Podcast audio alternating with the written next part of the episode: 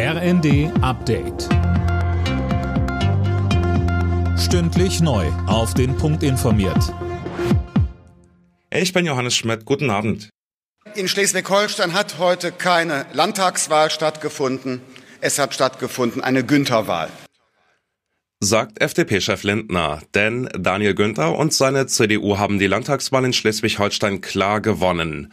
Nach aktuellen Hochrechnungen mit gut 43 Prozent. Der alte und wohl auch neue Ministerpräsident. Ist für mich auch vollkommen klar, dass wir natürlich in den nächsten Tagen mit unseren beiden Koalitionspartnern, mit denen wir zusammengearbeitet haben in dieser Regierung, auch Gespräche führen werden mit Grünen und FDP. Denn wenn man sich mal insgesamt das Ergebnis anguckt, ich meine Regierung, wo die drei Parteien zwei zwei Drittel der Unterstützung auch bekommen. Das zeigt eben auch, dass die Menschen wirklich auch mit dem zufrieden sind, wie wir in diesem Land regiert haben.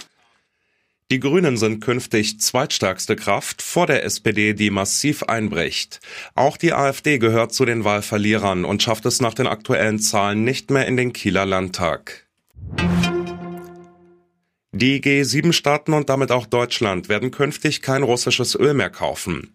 Die G7-Regierungschefs haben sich in einer Videokonferenz auf den schrittweisen Ausstieg aus den Importen geeinigt. Fabian Hoffmann berichtet. Das Weiße Haus erklärte, der Importstopp für russisches Öl in die G7-Staaten werde die Hauptschlagader der Wirtschaft des russischen Präsidenten Putin treffen. Und für Moskau fällt eine wichtige Einnahmequelle, um den Krieg in der Ukraine zu finanzieren, weg. Wie genau welcher Staat den Importstopp aber umsetzt, dazu steht in der G7-Erklärung nichts. Auch die Europäische Union plant aktuell ein Ölembargo gegen Russland.